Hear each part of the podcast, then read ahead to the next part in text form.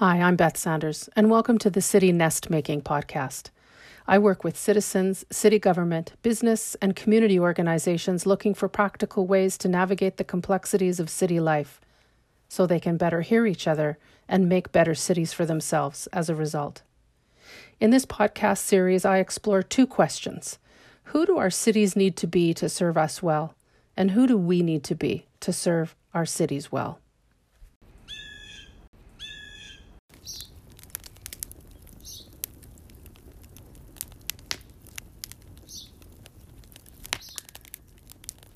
Good afternoon, Jason. Hi. so here we are after a couple weeks of planning to have a conversation about identity. And welcome. I mean, here we are in Zoom again, but pretend we're in my backyard and there's a there's a little garden. There's a couple of big comfy chairs. It's just above zero degrees, so maybe there's a couple blankets for us We've just put a couple fresh logs on the fire and the birds are chirping in the background. And you have your warm drink of choice in your hand. And here we are. So let's start with a with a check-in. And my check-in for either of us to answer first is what part of your identity is particularly alive in you today? Yeah, well, thanks, Beth, for inviting me to participate in your podcast. This is my first and only podcast. I don't know if I'll join others, but um, I was really excited to be able to join a conversation with you because you have such great things to say about the city and also city planning. And uh, this virtual sort of fire uh, is really cozy and uh, beverage of choice. What am I drinking right now? Well, probably something with like Bailey's or something. Maybe it's like Bailey's and coffee. Delicious. And then, you know, that will sort of transition into my favorite cocktail of choice, which is a Moscow mule, but that would be for later. Um, but yeah, so for me, the, the identity uh, that um, is sort of awake for me is, I think, very much my sexual identity of being a queer person of color um, and how I'm so just happy with how I have overcome so many different types of barriers, not only just um, societal societal barriers, but also just the barriers that we create for ourselves that limit liberation and just freedom of spirit. And we were having this conversation just before this about how um, you know at, at the city of edmonton where i work i've been so i've been feeling really refreshed and supported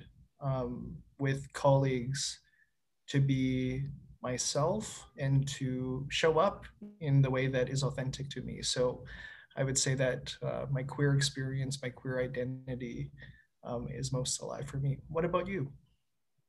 Okay well i should start with the drink That's right. Um, right now, what it is, is it's a, a favorite mug of tea and it's a hot chili pepper chocolate tea. So it's not like hot chocolate at all. There's just a, a hint of chocolate, but it's it's just a really nice kind of afternoon tea that's not too heavy, but you know, something something to drink. And then all all I'm into something that's not Bailey's. I used to be into Bailey's, but in Hansen Distillery, local in Edmonton, they make a Bailey's like liqueur called Morning Glory. Ooh. And it is spectacular and it's really good in Earl Grey tea.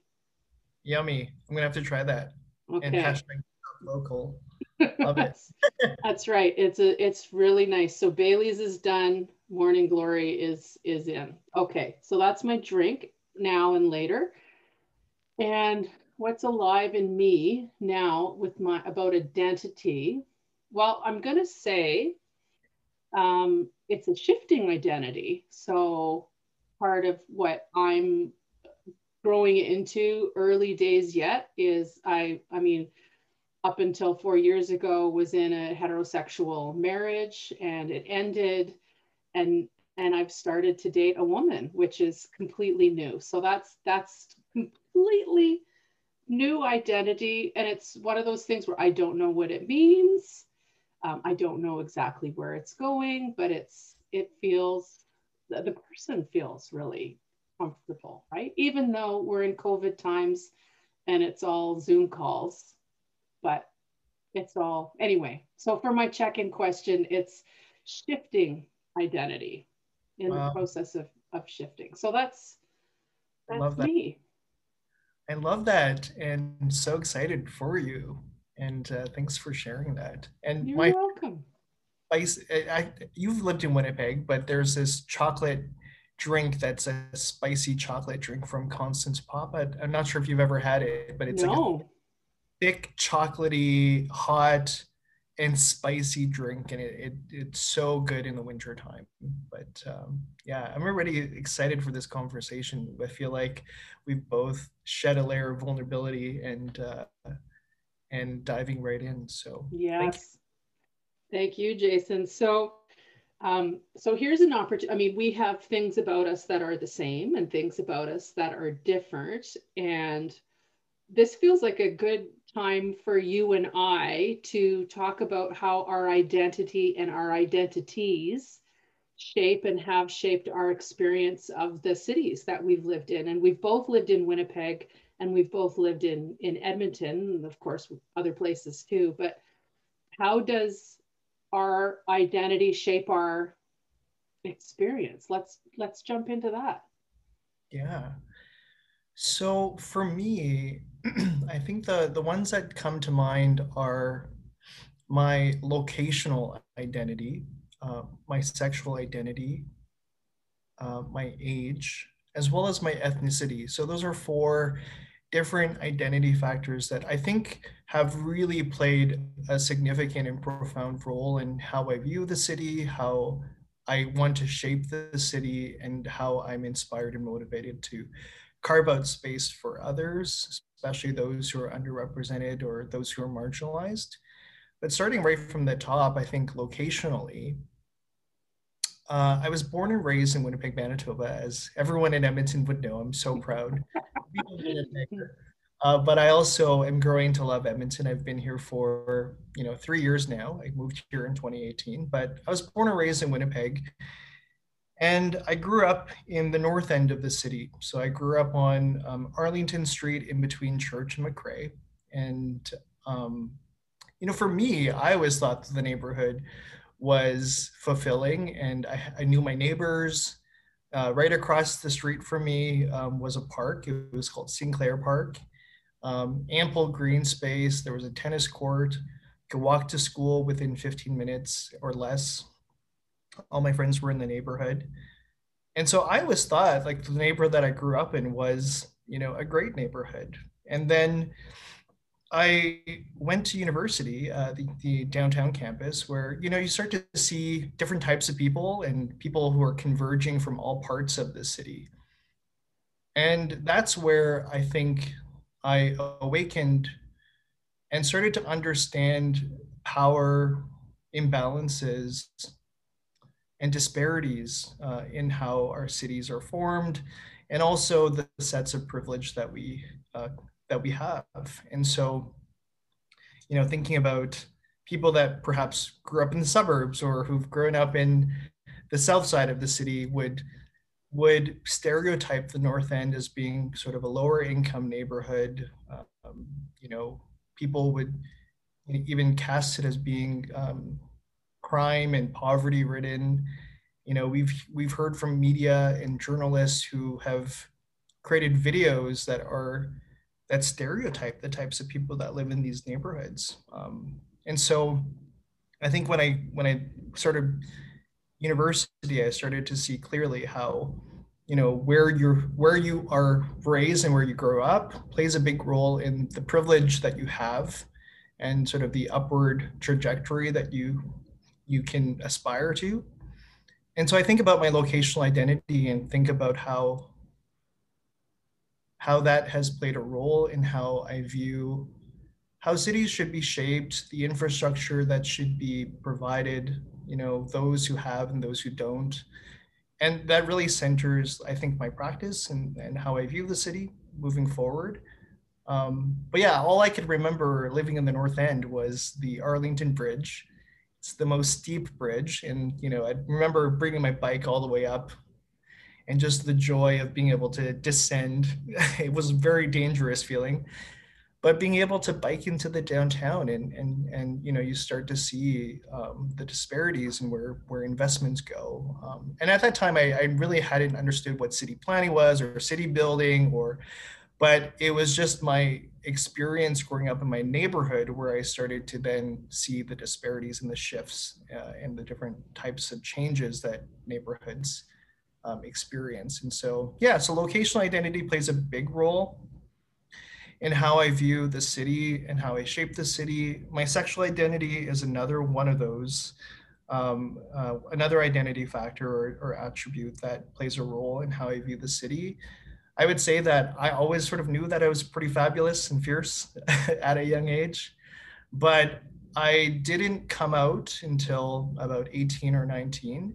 So there was, you know, a time like, you know, as early as 12 to, you know, that time I came out where I was uncomfortable in my own skin, uncomfortable in city spaces, you know, and fraught with fear that I would be read as queer in, in a public space and I've also have dealt with, you know, not only um, discrimination and prejudice in public space as a queer person, but also sexual harassment in, in public space as a result of my, my sexual identity. Um, and so, yeah, sexual identity plays a big role in how I view the city, um, how I view, you know, how we plan and design and, and, and how we make space for, for others who are marginalized. And then age plays another role, I think, in how I view the city. You know, I, I was 24 when I was managing a downtown BIA in Winnipeg, Manitoba. And, you know, it was very fun being able to um, be in a position of leadership, being able to experiment and, and come up with really great initiatives for the downtown but also um, I quickly understood that other people who are in positions of power are generally not within the mid 20s are often um, you know a lot older. And so there have been experiences where i've like you know have felt that power imbalance right in the moment and you know have been cast as are you supposed to be in this room? Like you know do you really have a stake in this conversation so not being read as somebody that has agency and capacity and can be a leader because of your age. And then I think finally, you know, my ethnicity um, is another identity factor that plays a big role in how I view the city and how I've experienced the city. Um, the North End is home to a pretty um, racially diverse community. And so I was always around people that looked like me. And then you know, as I started to converge into other spaces in the city, I quickly realized that I there were a lot of other folks who did not look like me, and so that's played a big role in how you know I view the city as well. And and and you know, it's all sort of coming to a head recently with you know all the different protests and civil reckoning and these movements that are happening across the world and and you know i felt a, a, a tremendous sadness over the past week with um, the anti-Asian, um, you know, hate crimes, and and and think about you know the misogyny and the the racism that goes into that, but also relate how, you know, I've also been a victim of that that those same types of discrimination as well. So, yeah, those are the four different types of identity factors that I think play a big role in how I have experienced the city myself personally, how that really centers and motivates my practice as a city builder, and also, you know, whose voices I, I'm naturally drawn to, you know, to trying to amplify or to support or to nurture. Thank you, Jason. I I'm appreciating the similarities and the differences between our these just various ways that we can identify ourselves. So, so I'm 51, I'm older. You don't have to say how old you are, but people should just know, Jason, you're what? I'm 34. Okay. So I'm almost 20 years older than you. So so I'm older, so have have a different experience. Um, but I can so relate to being 25 in my first job in Brandon, Manitoba. Yeah. And not being taken seriously because of my age. And I can, you know, in my mid 30s, my hair started to go gray and I let it. I didn't I didn't want to cover because I'm like, hey, if there's any clues that might convey that I'm older than I am, I'm going to let them happen because because people have a bias, you know, that if you're young, you couldn't possibly be competent.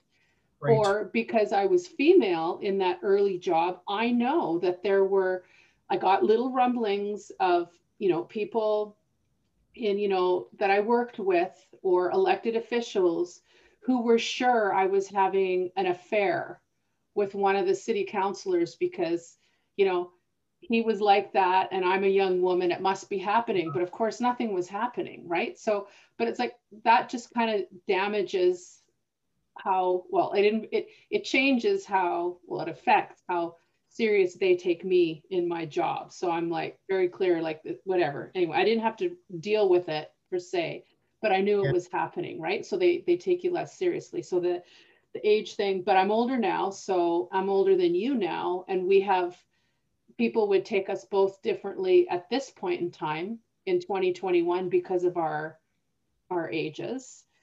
Um, and then the ethnicity thing, we're very different because I'm white as can be, and while I might be female and have gender things happening, like I've been, I, I you know, white, married, children, and um, while the patriarchal system world that we live in um, doesn't work for women, it works a lot better for white women than it does for any people of color, women, male, whatever, right? So I I very much have oh, I come from a place of privilege, to be honest. And I was having this conversation with someone the other day about it's like I was born to navigate in the bureaucracy that we're in because I'm I'm comfortable in it, I understand it. But it's almost like I literally was because I, I grew up in it. I know it, I understand it, I'm steeped in it, I'm programmed, I'm conditioned to operate in the bureaucracy. But anybody outside of that white system may not have that same ease or easefulness. So that's that's a privilege that comes with my identity that I I recognize and I'm learning to figure out what that all what that all means. And like in our check-in, like my sexual identity has been straight white female, very conventional, nuclear family. I did it. I did all that stuff. And and then I'm in a, a time of, of transition and we'll we'll see what that what that means but I do have the benefit of living till the age of like 50, 51 of not having any, any of the challenges of being queer. Anyway, I don't have to say anything else about that because I don't, that's not my lived experience. So it can't actually be a part of my identity if it's not my lived experience up until now. Right? Like, Absolutely. anyway, yeah.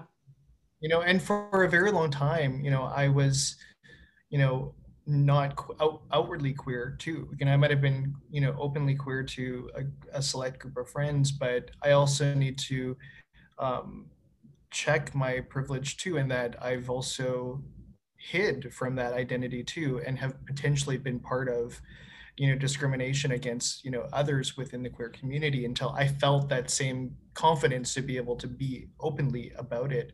Um, and so your point about um, privilege is so well taken. You know, I think for me personally, I privilege is so contextual. You know, I I have benefited from you know sets of privilege as well as being a man, um, being well educated, um, being able to speak English, and so I think about newcomers or, or new Canadians or those who are new to a city. You know, um, their experience would be so different than mine, but yeah, I've, I've, definitely have been read as those identities though have in the past, and so. Well, and that's something that will happen to you that will never happen to me. Mm, yeah. Right. So there's a there's a, there there's a significant difference in how like the city experiences us. Right. It's a really good point. because I like I will not be misconstrued by dominant culture. Like I'm I am read as as I am. Yeah, and no one's no one's looking at me as a straight white man. it's not possible. but see how like that I mean that shapes then for sure like who we are as professionals. We're both professional planners. So this is this is another thing that we share that we work in the same profession. Right now, we're we're serving the same community, the same city of Edmonton. I mean, I do things in other places, but a major client of mine are are various parts of of Edmonton. But um, yeah, like how does how does who we are and how people read us shape our identity as as planners and the work that we do. Yeah and actually i want to go back to what you had said about your story about brandon manitoba. I think that is just so messed up that that that happened to you and uh and how that really goes to our point about others sort of narrating your experience like you, you're losing this self-agency to to narrate your own experience and how others sort of make those judgments. And, and so you often think you know why like why why are you why are you why are you able to do that? Um, so just wanted to close the loop on that. But yeah your question about our identity within the profession that's been a big one for me. I've been thinking a lot about that. Um, so I'm fairly new to the profession, actually. I, I only graduated from my master's in city planning in 2017. So that's uh, so I'm, I consider myself a bit of a baby planner. Okay, so you're a four-year-old baby, and I'm a 26-year-old. 26-year-old in the profession. Right, yeah. and uh, yeah, so you're you're taking care of me. You're helping me. You're helping me grow. Um, it goes two ways. so so yeah i'm fairly new to the profession but before that i was doing a lot of you know with the downtown bia was involved in you know placemaking and downtown revitalization conversations and really was prescribed to sort of an advocacy uh, perspective of neighborhood growth and, and really trying to spark a conversation. And that's really where i really learned more about planning and then um, yeah so then i just i graduated in 2017 but just a year before graduation i ended up working at a private sector firm called um, htfc planning and design in winnipeg manitoba. And my focus was on indigenous planning and neighborhood level community plans. And then i moved to edmonton in 2018 so i was only at htfc for a couple of years. And then i moved to Edmonton to help support the Infill Roadmap. And actually, our first meeting was on day one where you were leading the workshop. I don't know if you remember, but I uh, sure do because you brought Morden's chocolates. Yes, oh those mints. And i felt like you know if you were from winnipeg you knew why they were so good. And i think that if and if you weren't from winnipeg people were probably like whoa like this is amazing. So that was a really fun experience. And that's where i came to know you and and started to learn more about you know your writing and, and your philosophy. But really just saw a genuine interest in in building in building a really good conversation with others and creating space for others. So that's what i saw in you that that drew me into your writing and i think we've talked about that before where i've just really enjoyed sort of the eloquence and your thoughtfulness about the city and who's who's part of sort of the city making experience. But you know i think that um, you know and i work at the city of edmonton now and so i think the city of edmonton is you know there is diversity and there is a desire for you know gender based analysis plus on our programs and our initiatives. You know, but more broadly speaking, you know, the profession is dominated by white men still, unfortunately. Um, and we, we see that in, in our stats. Um, you know, there's 7,000 members with the Canadian Institute of Planners um, across the country. And so those are planners who want to prescribe to being part of a national body. So there could be more than 7,000 planners.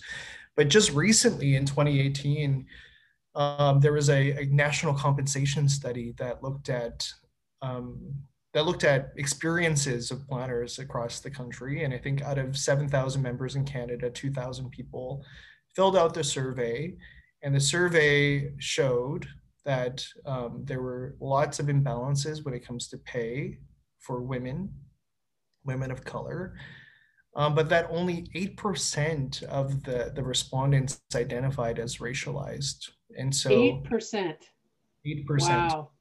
Yeah, out of 2000. And so then I think about, well, what does that make up out of the 7,000 that, you know, or the others who didn't respond to the survey?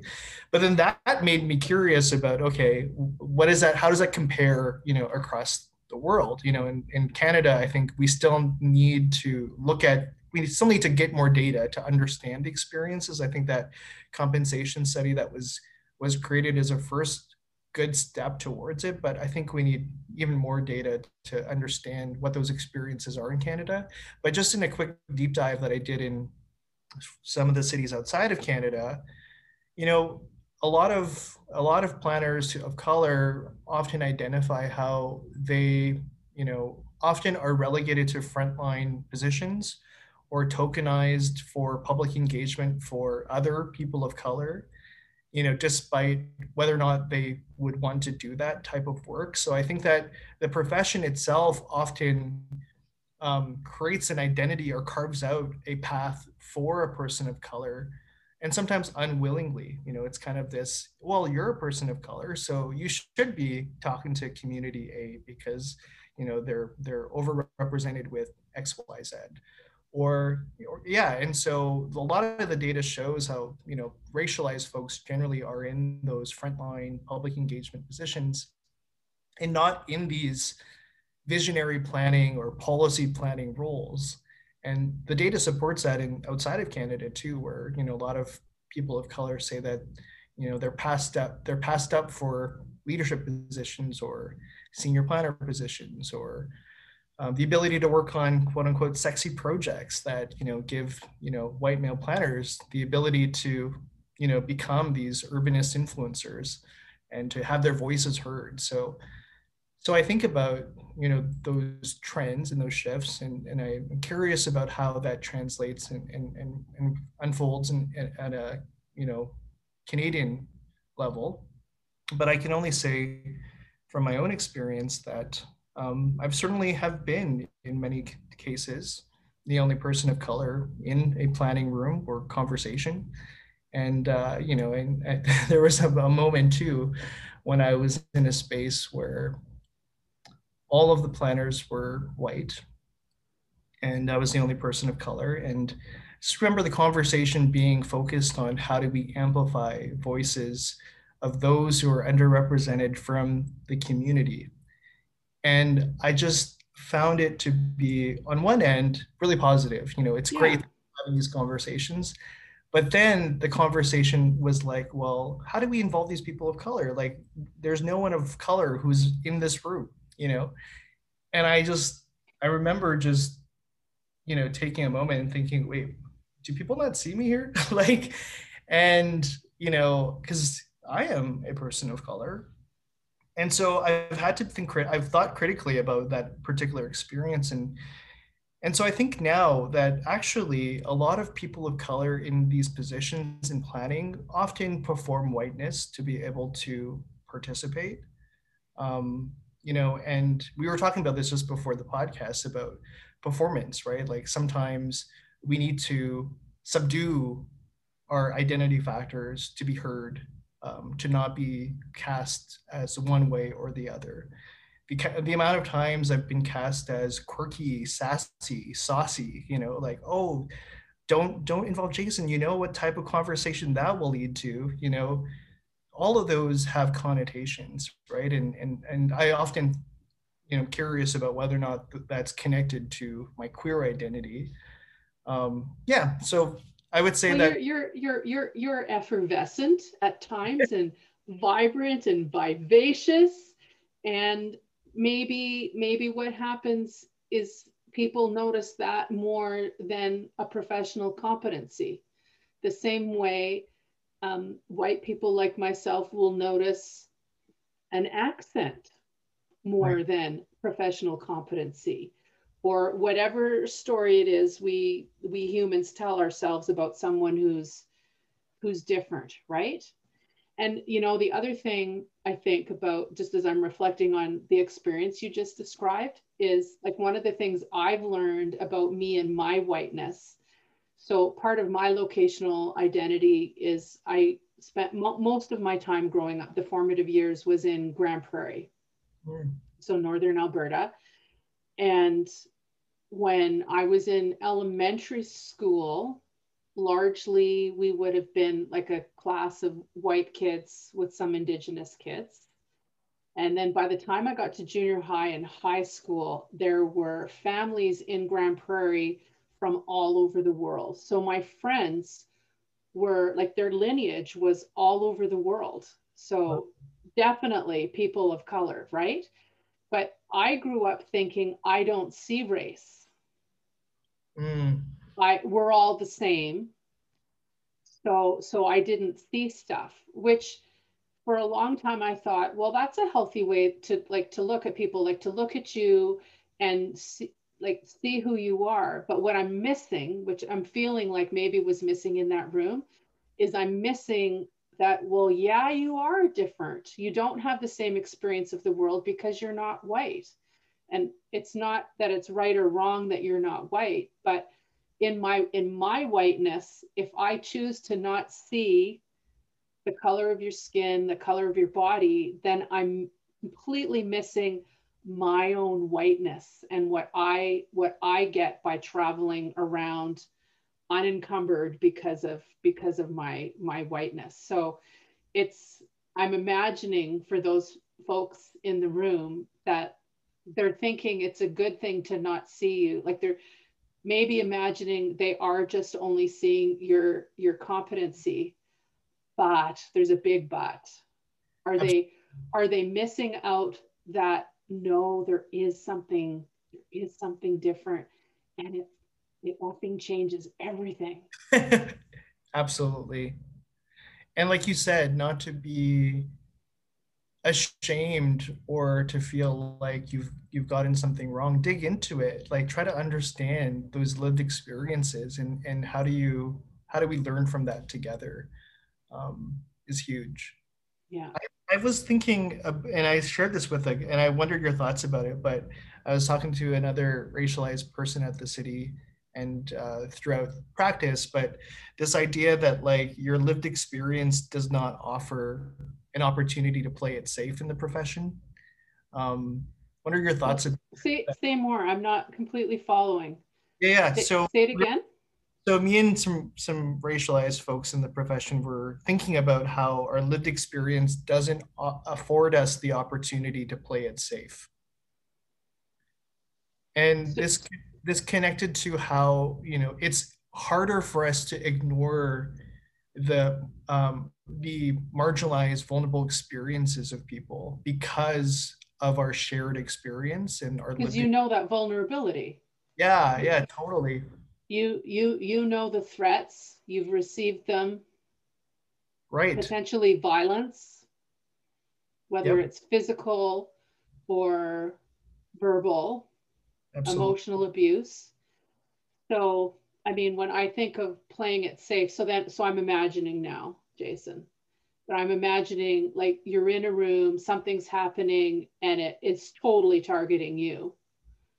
Playing it safe could mean I just sit and take it because if I don't react, then maybe I'll be invisible, or or no, like it's really serious and it's not about playing safe in that way anymore. It's about saying this shit's got to stop because it's way too close to home Absolutely. in a way in a way in a way that and that i'm only imagining because it happens in a way that i can't imagine because i'm i'm not like me my white body isn't like it's not it doesn't happen to me in right. small ways or big ways.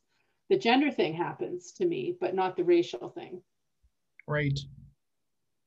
No that's absolutely it and i feel like this is where then you know for me instinctually the work of city planning becomes in intrinsically personal and and emotional and and how can it not be right. But there's this larger professional drive towards technocratic technocratic sort of technical expertise without yeah remembering that you know we can be those are all sort of well-intentioned normative exercises. But it's really fundamentally um, failing to ignore um, uh, failing to sort of i'm sorry not ignore failing to recognize the experience of experiences of those that don't fit within that box yeah so here's a simple example like from my experience where so one of my former identities it's not super alive in me now is being a mom Right. So when I was working in in Brandon and we're doing things like subdivision approvals and all that kind of stuff, and it was very normal to have streets with no sidewalks. Same thing when I was working in Fort McMurray, or maybe there'd be a sidewalk on one side. And we're talking about neighborhood streets with no sidewalks. And yeah. as a mom, so first off, where do we where do we go for a walk? Can we go for a walk right out our front door? like mom and little kids, mom and dad and little kids, whatever combination, can little little people and their caregivers go for a walk easily? Not if there's no sidewalk. Huge. And, and then I watched, and then I watched my my second kid who didn't walk forever, but he had this crazy crawl and scoot thing. Like he didn't walk till 15 months. It was really funny. But he totally destroyed his pants, like scooting up the sidewalk. Wow. Like he just because he was on his he just would drag one knee it was really funny anyway i can't i can't verbally explain it i could do a physical demo which we can't do but anyway but like i'm watching this little guy and my kids are like just sitting in on the front steps and they're playing out front and doing the sidewalk and they can go this far they can go that far and they have a great time and then i'm at work so this is where my personal experience comes in i'm at work and i'm like we're designing this experience for young little people and their caregivers out right. of the city. But I never would have figured it out if I wasn't a mom sitting on the front step with my kids or the earlier house that we lived in where there was no sidewalk. And I'm like, let's get the hell out of this house and find one that's got a got a sidewalk because we had to cross a busy street to get to a sidewalk. But just that ease of play in the neighborhood and connecting with your neighbors was absent because there was no sidewalk. So like the person, so that's a, like that's a, a gendered perspective and, and one as a, as a mom, but I'm sure there's experiences you've had in whole other ways. Like what makes a, a space safe to be queer in? Oh, like do, you, yeah. do you have a, do you have an example? Yeah. Well, before I get into that point though, I just wanted to note, oh. like I just finished over the weekend uh, the book Feminist City, a field guide by Leslie Kern. Oh, yeah, yeah, I was I've been reading it for several several weeks, but I just finished it on the weekend too. Oh wow, another similarity. So there's that chapter called Cities for Moms, and uh, the I I just pulled up the quote that I thought was really powerful, but. Um, the quote was, Our cities are patriarchy written in stone, brick, glass, and concrete. And then male power and privilege are upheld by keeping women's movement, movements limited and their ability to access different spaces constrained. And those ones resonated so strongly with me. And I think about your experience and I think about like my best friends who are now becoming caregivers and parents and uh, and my best friends who are now moms and you know going for walks with them with their stroller. Like it's just such a different experience. I would have never understood that to be a barrier as a man who's been able to easily navigate um, the city. And I think about, yeah, and I think about the the anti-Asian um, hate crimes that have been largely misogynistic in nature, um, and thinking about all of the different all the different tweets and comments that you know women are sharing about how they felt unsafe or they felt you know over surveilled or uh, distrusting of public space. And and that really that really um, that really made me think about you know how do i participate in being part of the solution? How do i how do i help and so my question back to you before we go into the queer experience is how do those who don't have that experience awaken to that like how do they how do they accept and receive that information and and, and how do we move forward eh, collectively well um, I'm not in charge of what other people choose to allow into their awareness. That's a good So that's that's that's a, a choice we make. What I do in my work, however, is attempt to create the conditions for people to work with people who aren't quite like them or have a different perspective and and then open the doors for oh hang on a second they have a completely different experience than mine and there's a legitimate contribution and then invite the inquiry well what would it mean to incorporate it. And so a lot of my work is what i call creating the the social habitat where we're willing to hear stories and experiences that are not our own and do the personal work to allow that information into like into my system and integrate it and be changed by it. It doesn't mean it doesn't mean i have to let go of my way of thinking or being. I might have to adjust to accommodate someone else's needs. But isn't that kind of what cities are supposed to be? Like Yeah. leslie kern is very clear. It is not about designing the physical design of the city like the sidewalks is going to solve everything. Like there's something else that needs to happen which is so who are we as people? Mm, one of the indicators is do we design for all people? Like that's an indicator like of our of our built form. But who we are as a people is way way up front. But if we're not including perspectives that are different than our own then we're definitely not making a city that serves everyone well or most people well. And i'm going to get to you in your the queer space example but one of the things i was thinking of earlier jason is if we were to take all of the planners in our city public private whatever they are wherever they work so not just at the city of edmonton or government but all over it'd be fascinating to look at like the the ethnicity of that group of people and then look at the ethnicity of edmonton and Mm. see do we as our professional face in edmonton do we look like the people we serve just generally. And then the question would be does leadership look like the people we serve? I don't have the answer to that question but i'm pretty sure it's no. We don't look like the people we serve. And there And- you have it. I have done a bit of a, an investigation on that. because I, I obviously love to think about these. I don't have I have uh, so much time on my hands that I'm like looking at like the numbers and, and, and organizational charts. But I did a quick little deep dive on our organizational charts, and um, you know, obviously making assumptions about someone who could be racialized based on their name.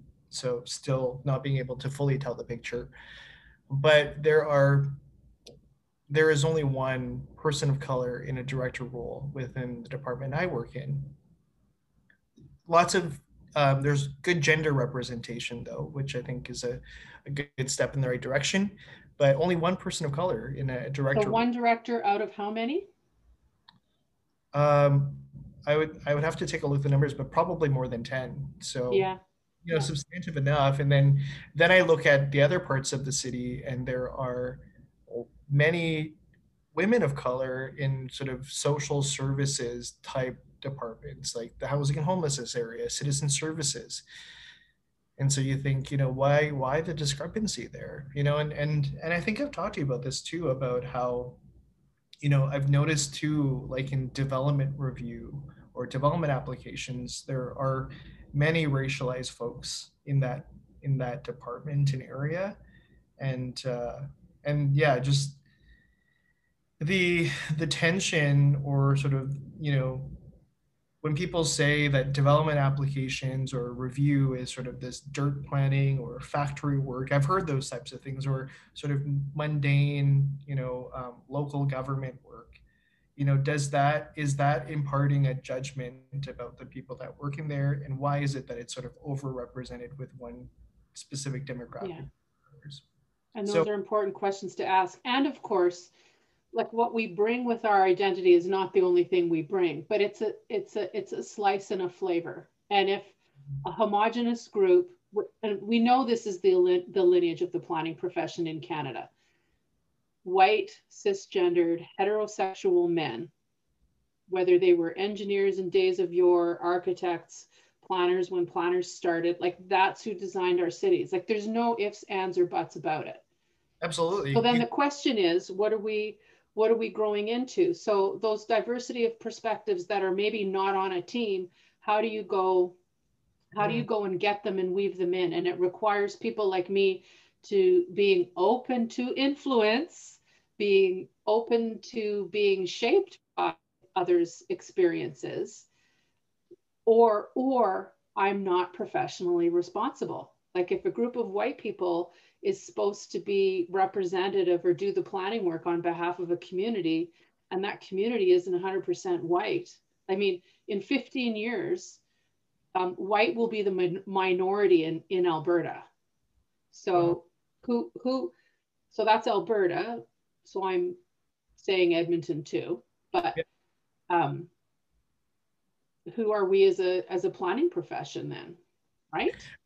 And and when do we like know to pass the microphone, to share the microphone, you know, and and yeah, and I've been thinking so much about that over the past year. Like I obviously have a platform that I have that I use and I try to shape conversation. Um, but even last year, like, you know, I was thinking about, um, you know, the anti-black sort of racism that was happening in the country and around the world and wanting to be part of driving a conversation. And i immediately had to check my own privilege in that moment. Like why do i want to have this conversation? You know why am i pushing for this? And so i ended up you know collaborating with um, you know a friend of mine who is a black planner in the profession who has we've had long standing conversations about you know inequities in the profession. And so i found that to be an authentic place to start to have a conversation with a colleague make space and then also to say hey like i have a space. Do you want this space? Like do you want to share this perspective? How do i how do i participate in this exchange?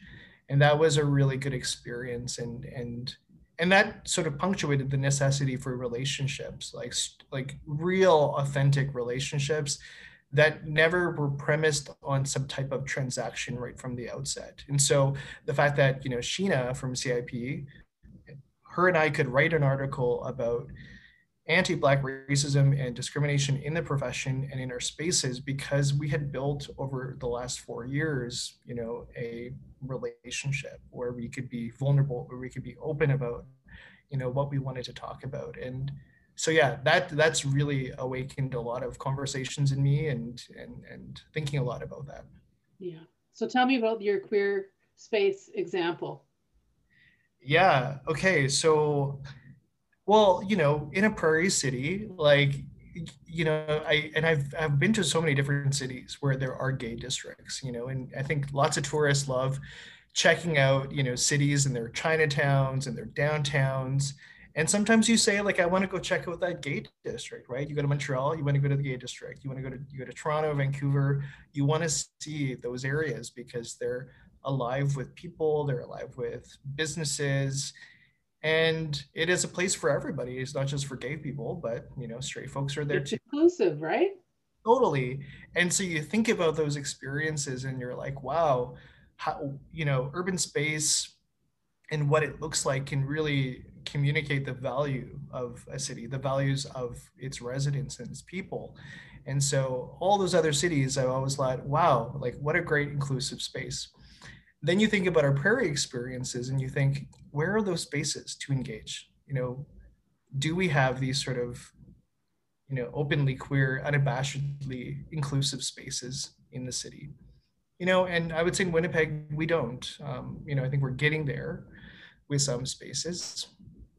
But you know i could i can sort of count many different recount of many different experiences of prejudice and discrimination, not only being you know um, read as queer in spaces and how that can lead to you know uh, perceptions of unsafety in the evening and, and, in different places in the downtown or wherever. But also like I just remember you know walking you know you know nonchalant you know after you know a concert you know hand in hand with a male partner of mine you know and showing just a small amount of affection. You know, I'm not I'm not all, all about complete PDA for anybody, uh, but you know, I showed a bit of affection, and I just remember um, just quickly being called, you know, the F the F word, um, and and how that made me feel unwanted, um, that I didn't belong, e- even in a space where like I have espoused as being a place for everybody. So in that moment, I, you know, I quickly was like, wow, like I don't belong in the space that I think should belong to everybody. So I definitely think that our, you know, our urban spaces are largely designed for the heterosexual white male experience. Um, and you, are often thinking, you know, how do you sort of build solidarity or how do you connect with others who might be equally queer, like, or or or have those experiences. So how do we create those spaces where people can can feel included is yeah a big question of mine. And there's lots of great cities that that have done some great things about that whether it's creating a gay district or calgary just created this queer history map which you know identifies spaces that are um, historically places of celebration places of protest places that are unsafe, you know, and so this becomes a tool for people to read and understand how to navigate their space. But then you think, why do we need a tool like that that just highlights, you know, six or seven spaces in the city? That in itself is pointing to a larger issue, right? So, but we're getting there, I think, and and certainly, you know, with the work on the zoning bylaw project at the city, we're, we're really trying to address head on some of those assumptions we make about people and the things that we develop in our city.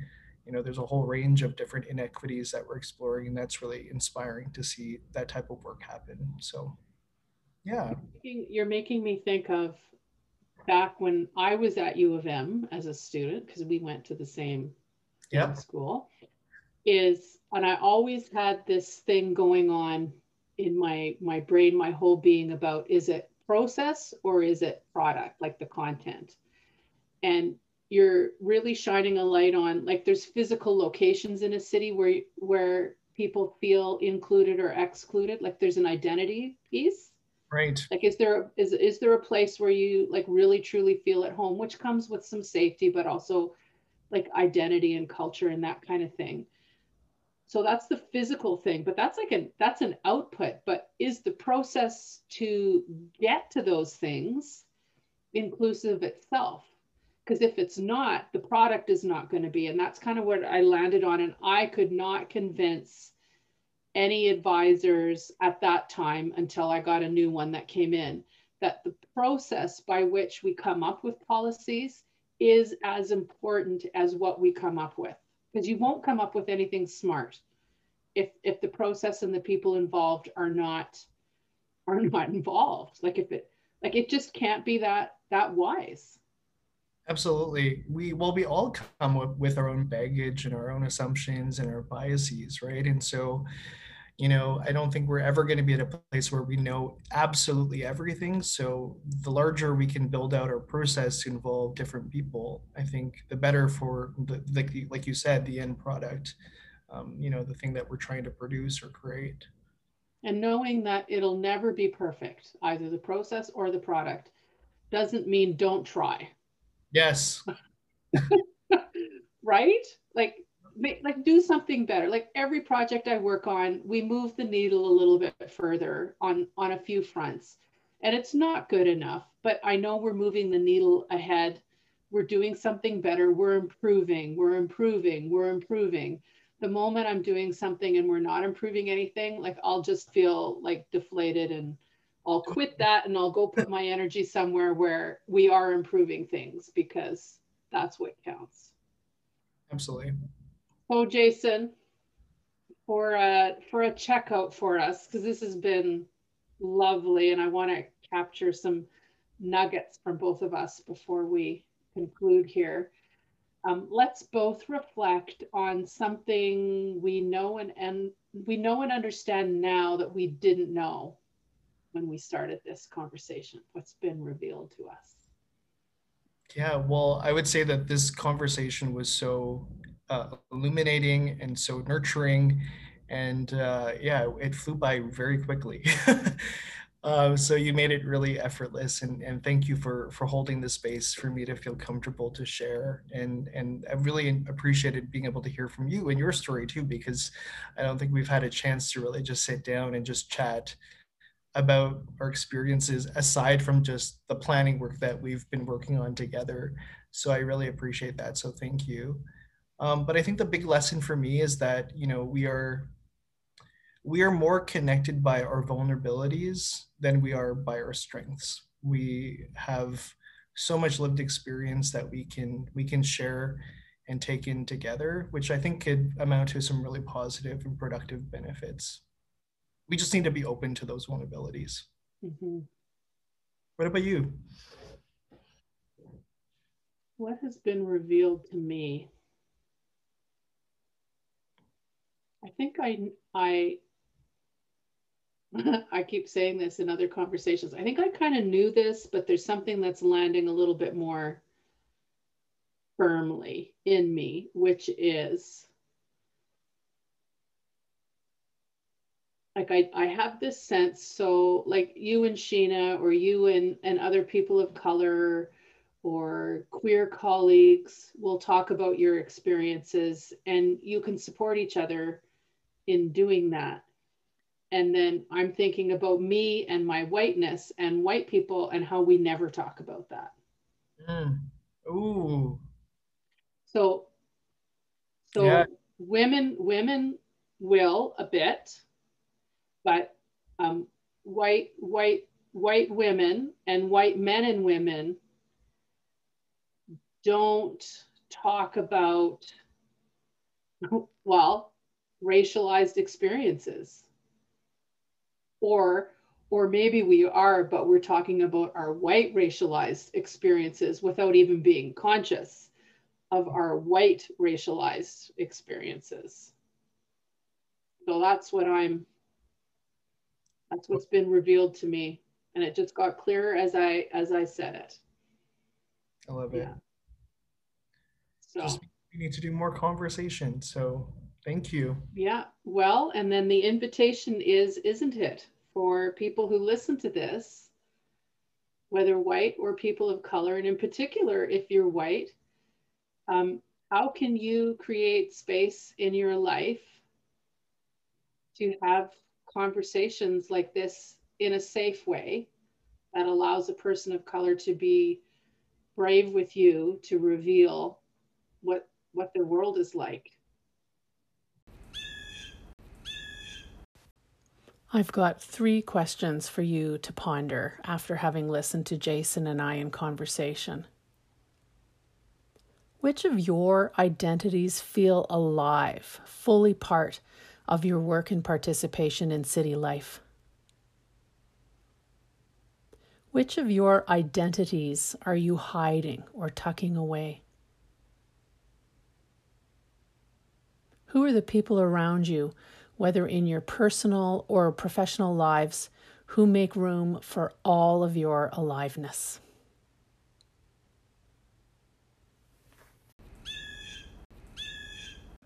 Thanks for listening to the City Nest Making podcast.